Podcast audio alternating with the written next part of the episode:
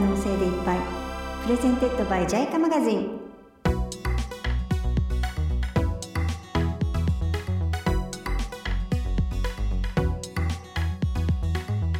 世界150の国と地域を対象に開発途上国へ国際協力を行う独立行政法人国際協力機構通称 JICA 世界は可能性でいっぱい。 Presented by JICA マガジン8回目のテーマは可能性の見つけ方育て方。ゲストに大地のりんごコネクトリップの道山真美さん。ナビゲーターは JICA マガジン編集部の浅香沢子です。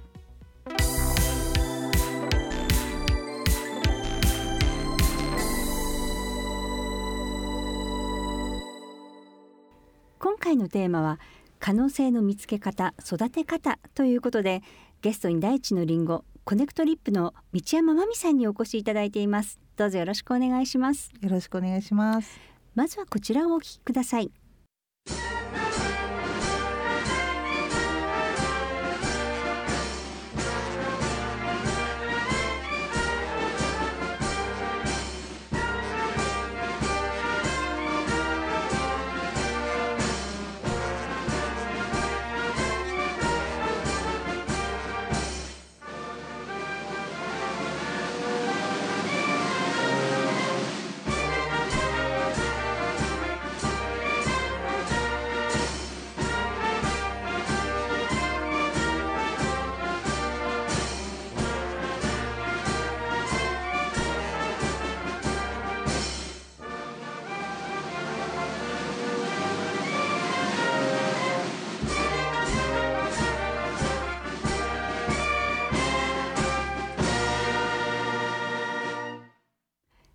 道山さんこの曲お分かりになりますよね？ネパールの国歌ですね。そうです、はい。えー道山さんは1996年からの2年間 JICA 海外協力隊でネパール東部の山岳地帯サンレリーという町に派遣されていらっしゃったんですよね。はい。さあそのサンレリーなんですけれどもどんな場所だったんですか？えっ、とネパールの東側なんですけども、はい。うん、エベレストがあるソルクンブっていう郡にある町だったんですけど、はい。標高が2000メーター超える山岳地帯で、うん。まあメイン道路にはスイスの援助でなんとか電気があの流れてたんですけども、はい。ほとんど電気もなくて水道やガスもない、うん。そういうあの山村でした。日常生活食べ物とか、うん。住んでるところとかどんな感じだったんですか？ほとんどもう自給自足の生活なので、はい。エベレストのトレッキングでちょっと有名なシェルパってあの聞いたことあると思うんですけどシェルパ族チベット系の民族が住む、あの村だったので、うん、放牧したりしながらみんな あの自分たちが食べるチーズやバターとか食品はほとんど自分たちの手で作って暮らしてましたね。そのエリアで採れる農作物ってどういうものが多かったんですか？うん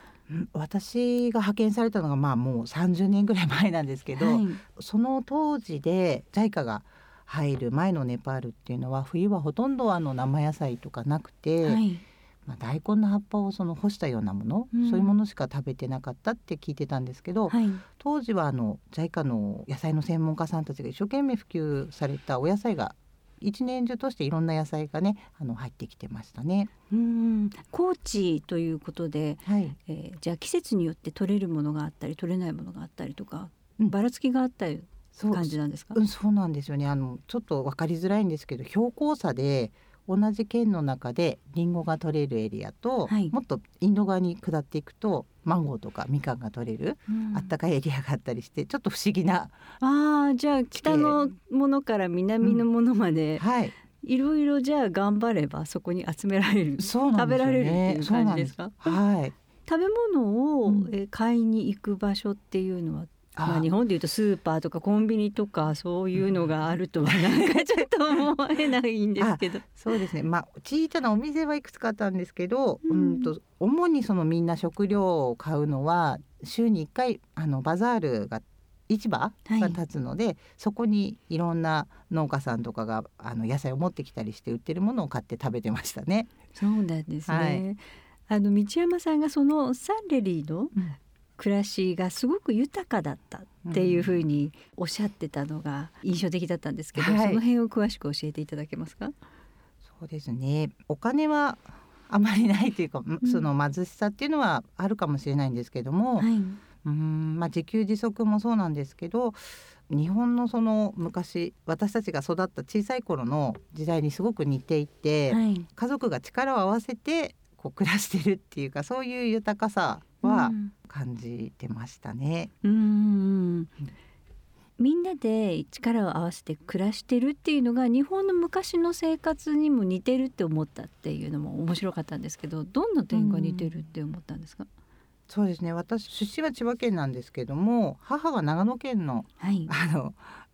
人で小さい頃よく長野の山の方の村に預けられてたんですけども、はい、当時はあの蚕あの生糸を作る蚕を飼ってたり、お醤油とか味噌も全部自給自足っていうか自分たちで作って暮らしてたりしたので、はい、一から全部手で作る生活っていうのがなんかこう、うん、一人では作れませんよね、はい、いろんな人たちの力を借りてそういうものを作ったり、まあ、道路とかいろんなとこ舗装したりするのも村の人みんなでやったりとかそういう暮らしぶりがなんか豊かって言っていいんですかね。あの協力して暮らしているっていうように感じてました。それは今から何年ぐらい前の話なんですか、えー、小学校の時なんで9歳とかそんな感じなんでもう40年以上前、はい、戦後の、はい、えー、日本の、はい、まだ貧しさが少しこう残っている。これから、えー、経済が上がっていく過渡期の日本の暮らしがすごく似てるっていうことです。そうですね。今はねもう何でもコンビニもあって すぐにお店に行ったら買えるみたいな豊かな日本しか知らない若い人たちにはもしかしたら想像できないかもしれないですけれども、はい、昔は日本もそうやってたくさんの、え人に助けてもらって助け合いながら暮らしていた。そうですね、うん、そうなんですね。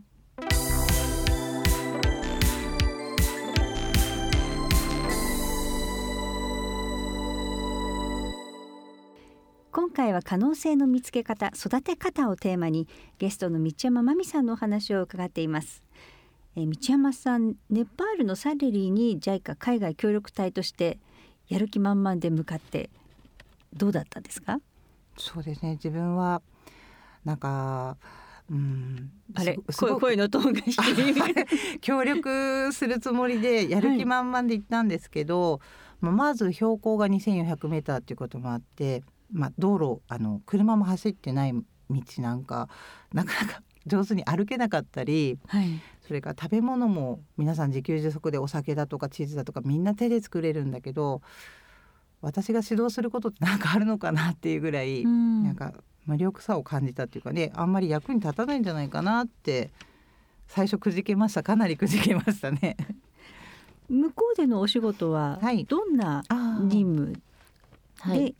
行かれたんですか？実はネパールはあのリンゴを中心にその果樹栽培をあの30年ぐらい指導されていたキルティプールっていう在家の農場がありまして、はい、さあまあリンゴがなり始めてたんですけど、うん、それを加工する農産物の加工隊員で派遣されてたので、うん、まあそういうジャムとか干したドライフルーツとかそういうものを作る加工指導で行ったんですよね。はいやることやる場所はもう決まっていて、うん、それを頑張れば大丈夫だったっていう感じですか？いや全然そんなんじゃなくて、えーえー、やる気はあったんですけど私が派遣された村はあのチベット系の民族がいる村で、はい、ネパールって43民族ぐらいいろんな民族がいるんですよね。そうなんですね、うん、であのチベット系の民族の村なんですけど農業普及センターみたいな国の機関にはあのインド系の民族の方が役人としているので、はい、やっぱり気候の違いとか風習の違いとかでなかなかその村に居つかないっていうパターンがあって。はいでその村のいろんなその地域で何が取れてるかとかいつのシーズンに種を植えたらいいかとかそういう情報が全然データ化されてなくて、はい、どこで何取れてるのかよく分かんない状況から始まったんですよね。それで一体どこで私は何をすればいいのかなっていう状況になってて、まあ、それを専門家さんにちょっと相談したら、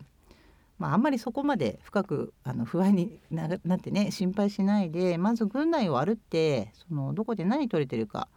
データ集めてみたらって言ってくださって、はい、まずそこから1年目は始めましたね。あそうなんですか、うん、じゃあ道山さんこれをやってくださいってお仕事が待っていたのではなくて自分で仕事を作るとこから始めたということですね。何で必要とされてるのかなっていうことをまず探す旅に出るっていうか、で 1,000m 下って 1,000m 登るみたいなはい。形で、ものすごい8時間9時間毎日歩いていくんでえー。もう親指の爪とかなくなっちゃうぐらいあ歩きましたね最初。そうなんですか、はじゃあそのデータを探すというところから始まった道山さんが発見したことうん。って何なんですか、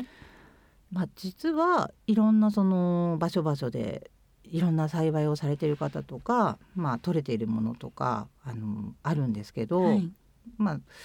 日本と違って冷蔵庫があるわけじゃないんで例えば梅みたいに一気に熟してしまうような作物は腐っちゃうんですよね。はい。まあ、そういうものどういうふうに保管したらいいのかなとかそういうことをこう考えている方とか加工してみたい農家の女性陣とかそういう方たちがいるんだなとかっていうことが分かってきたのと、はいまあ、エベレストのトレッキングルートって海外の方がたくさん来るんですけどほとんど輸入の加工品なんかを食べさせてて地元のものってほとんど作られてないんだなっていうことも分かっそうてきてなんですか、はえー地元のものが食べたいですよね。食べたいですよね。うん。でそういういろいろと知らなかったことが見えてきてはい。ご自分で仕事を作らなきゃいけない道山さんは何を？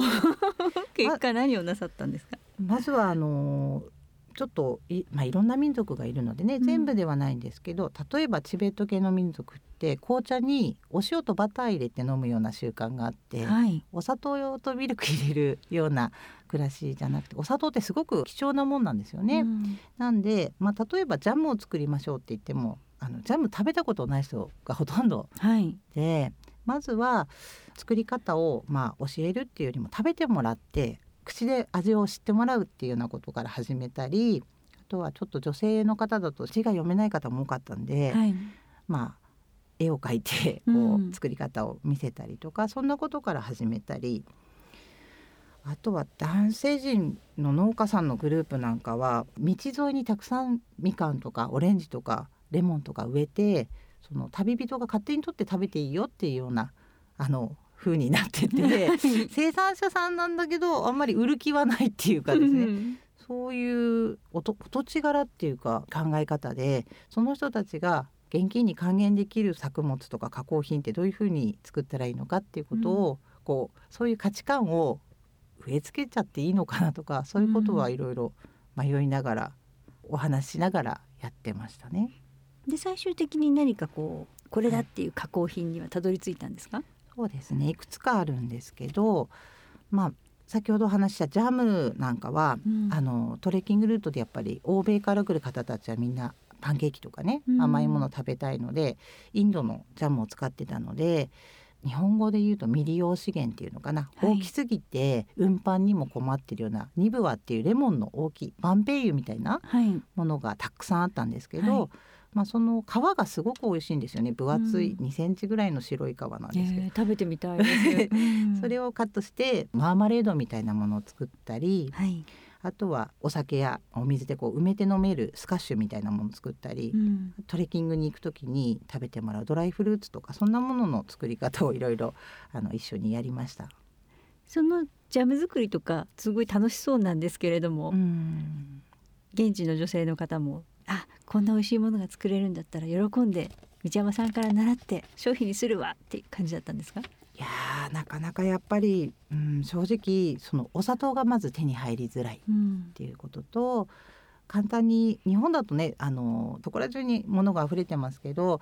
ジャムは作れますけど保管する瓶が全く国産のも手に入らなかったりするので、うんまずはトレッキングルートに行って捨てられてる瓶を集めてきてあなるほど。の容器を探してくるとかそういうところから始めたのではい、簡単にパパッとできるような、まあ、状況ではなかったんですけど、やっんぱり美味しさはね伝わりますから、うん。みんな作ってみたいとかっていう気持ちは少しずつうん。出てきてましたね。じゃあ先ほどおっしゃってたあの、うん。みんなで食べるところから始めて識字率が低いっておっしゃってたからじゃあコミュニケーションしながら覚えてもらうんですかねそうですね。今のお話だとガスコンロをひねって火がついてグツグツ煮てるんだろうなってイメージされると思うんですけど、はい、まずは石を拾ってくるところからで 石を組み立てて自給自足ですね、うん、かまどを作ってそこから火を起こして、うん、そこでさどう殺菌するかグツグツ沸いてきたらこっから数えてとかっていう そういう感じであの、まあ、みんなに伝えながらっていう形なんで時々ねちょっと失敗しちゃったりっていうのはあったんですけど、うん、まず食べたことないものって作れませんから、うん、うん、そういうところからやりましたね。そしてそのネパールでの体験が実は帰国した今、うん、今度は北海道で生かされているというふうに 生かされてるところったんですけど、はい、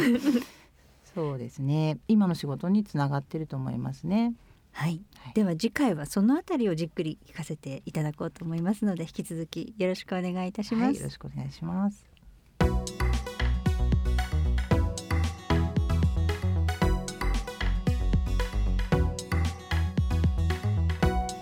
ジャイカマガジン2022年12月号では世界とつながる地方創生と題して途上国の課題解決で培ったノウハウや人材を日本国内の地域づくりにつないでいる JICA の取り組みを紹介しています。本日のゲスト道山さんのインタビューも掲載されています。JICA マガジンは教育機関や図書館などで配布されているほか送料のみでの定期送付も可能です。公式ウェブサイトもぜひ覗いてみてください。アドレスは JICA マガジン .jica.go.jp です。皆さんぜひアクセスください。ではまた次回。世界は可能性でいっぱいでお会いしましょう。ゲストは引き続き大地のりんごコネクトリップの道山真美さんです。ナビゲーターは JICA マガジン編集部の浅香沢子でした。